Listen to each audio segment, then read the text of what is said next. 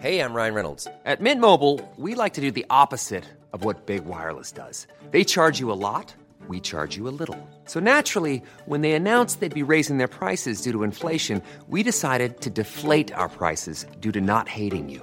That's right. We're cutting the price of Mint Unlimited from $30 a month to just $15 a month. Give it a try at mintmobile.com slash switch. $45 upfront for three months plus taxes and fees. Promo rate for new customers for limited time. Unlimited more than 40 gigabytes per month. Slows. Full terms at mintmobile.com.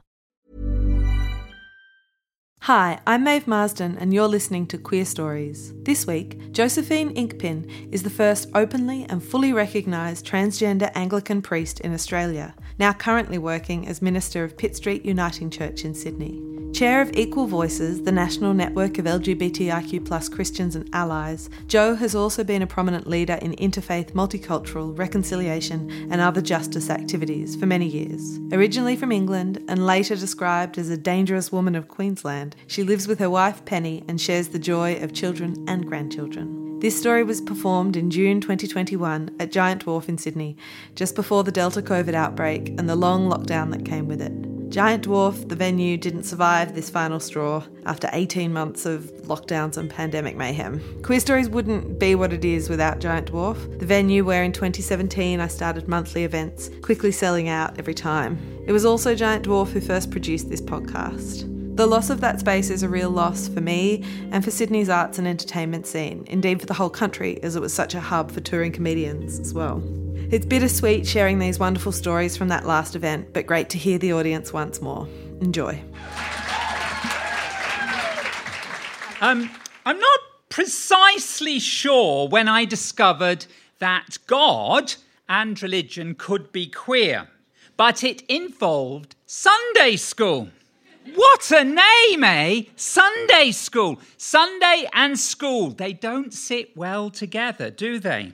These days, churches look for other names and other ways of caring for young people in faith education. When I was growing up, though, Sunday school was about all we had. In rural areas, especially, you could either be bored to tears on a Sunday afternoon or you could go to Sunday school. It's like cake and death, really.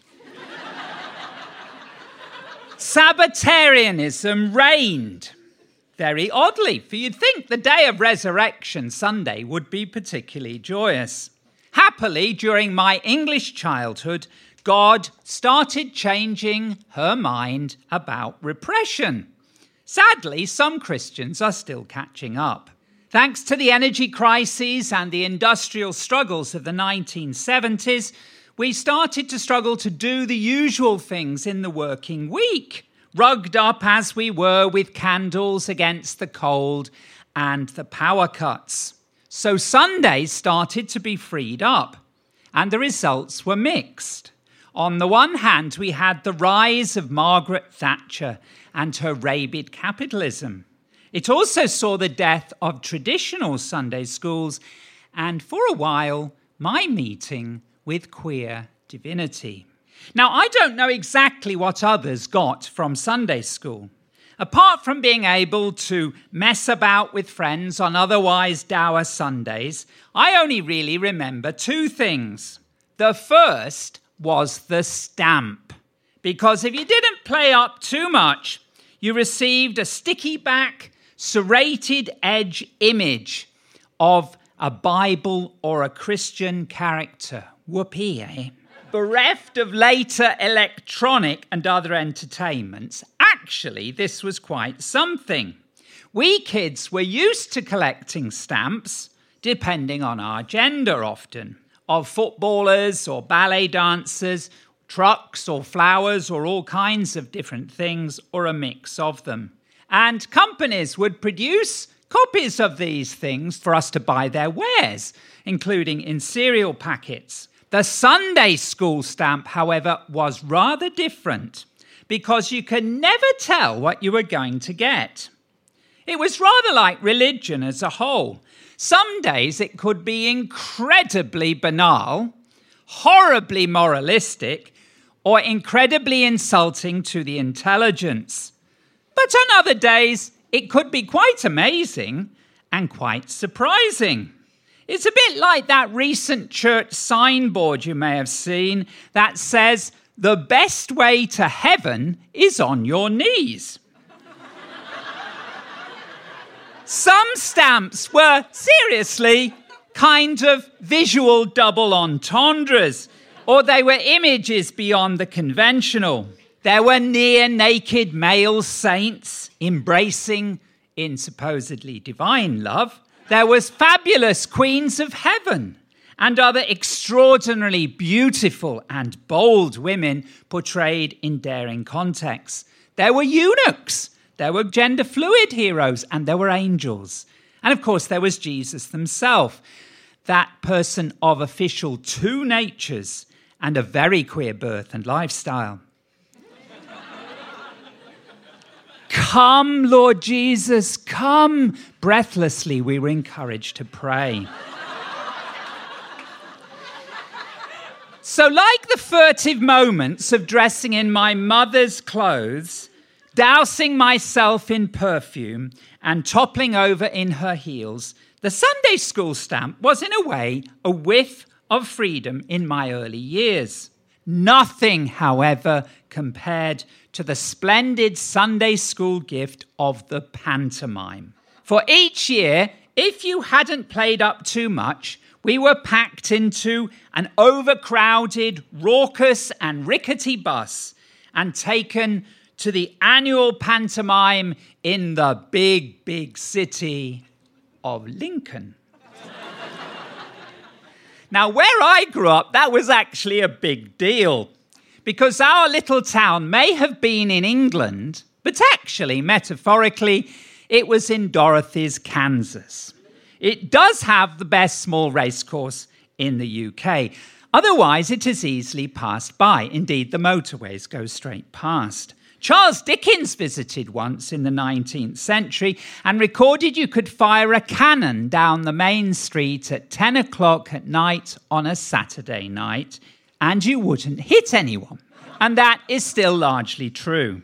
Not for nothing, therefore, is my little town recorded in the ominous sounding name of the Domesday Book. The highlight of my youth was the visit of Elton John who, like Robert Menzies' queen, we did but see her passing by, albeit as a rather more exciting queen.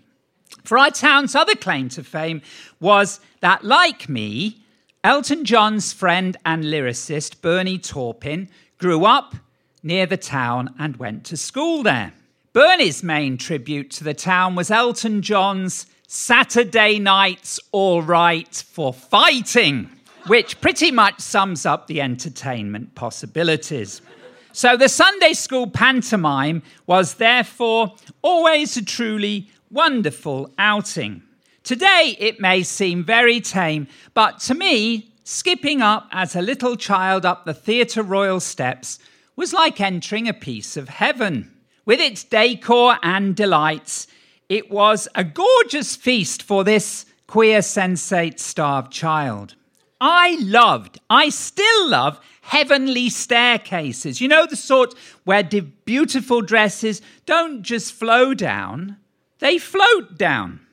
Gold seemed to glisten everywhere on doors and balustrades and in the eyes and costumes of people who were there. Fabulous faces from the theatre world were hung on the walls at every turn, full of extraordinary energy diversity, and invitation. And even the bathrooms oozed class and style, at least until a hundred Sunday school children had done their worst. Best of all was the stage, which turned so much upside down. For, like Shakespeare at its best, English culture can sometimes reach to the sacred skies, but it is also incredibly, gloriously profane. Such is pantomime. It is poor people's theatre with many British strengths and limitations.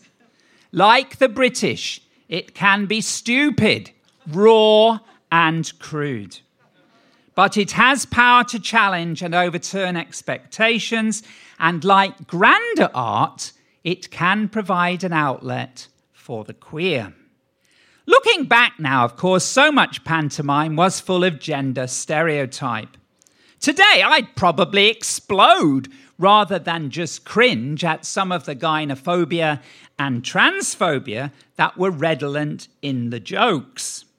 Like bad drag queens, the character of the pantomime dame can be awkward. Yet imagine the impact on me as a little kid from the sticks when the first figure I ever saw on stage was an apparent man in a dress, and the next was a principal boy who was a girl. You're not quite in England's Kansas anymore, darling. Thanks be to the Church of England for showing me the yellow brick road. Now, to be quite honest, unlike my wife, I never really wanted to be the principal boy even less than I wanted to be the pantomime dame. Both are better than the pantomime horse, certainly the back end. Although, who knows what goes on under the covers? But seriously, why wouldn't I want to be Cinderella with a fairy godmother, a stunning dress, attendants, and gorgeous shoes that fit? Who, like Aladdin, wouldn't love rubbing lamps? and other things that bring delights. After all, everyone should have a friendly genie in their life. Sunday school gave me a taste of true magic, even with its conventionalities, the power of subversion. The little girl hidden in her assigned gender ashes one day could go to the ball. Things were not fixed, they could be transformed.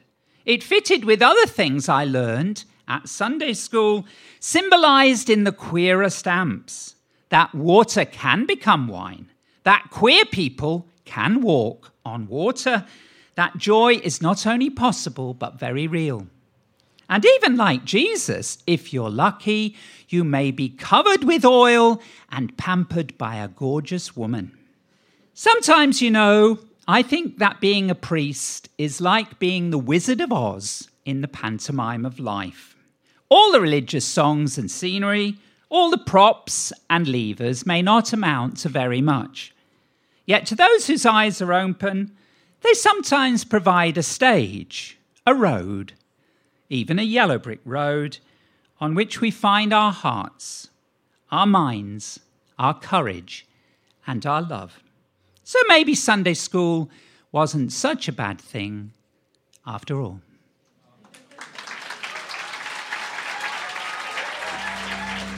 Thanks for listening. Please subscribe to the podcast, share your favourite tales on the socials, and follow Queerstories on Facebook for updates. If you enjoy Queerstories, consider supporting the project on Patreon. Check out the link in the episode description.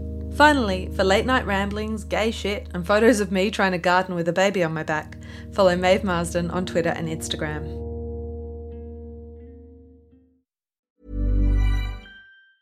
Hey, it's Danny Pellegrino from Everything Iconic. Ready to upgrade your style game without blowing your budget? Check out Quince. They've got all the good stuff shirts and polos, activewear, and fine leather goods, all at 50 to 80% less than other high end brands. And the best part? They're all about safe, ethical, and responsible manufacturing. Get that luxury vibe without the luxury price tag. Hit up quince.com slash upgrade for free shipping and 365 day returns on your next order. That's quince.com slash upgrade.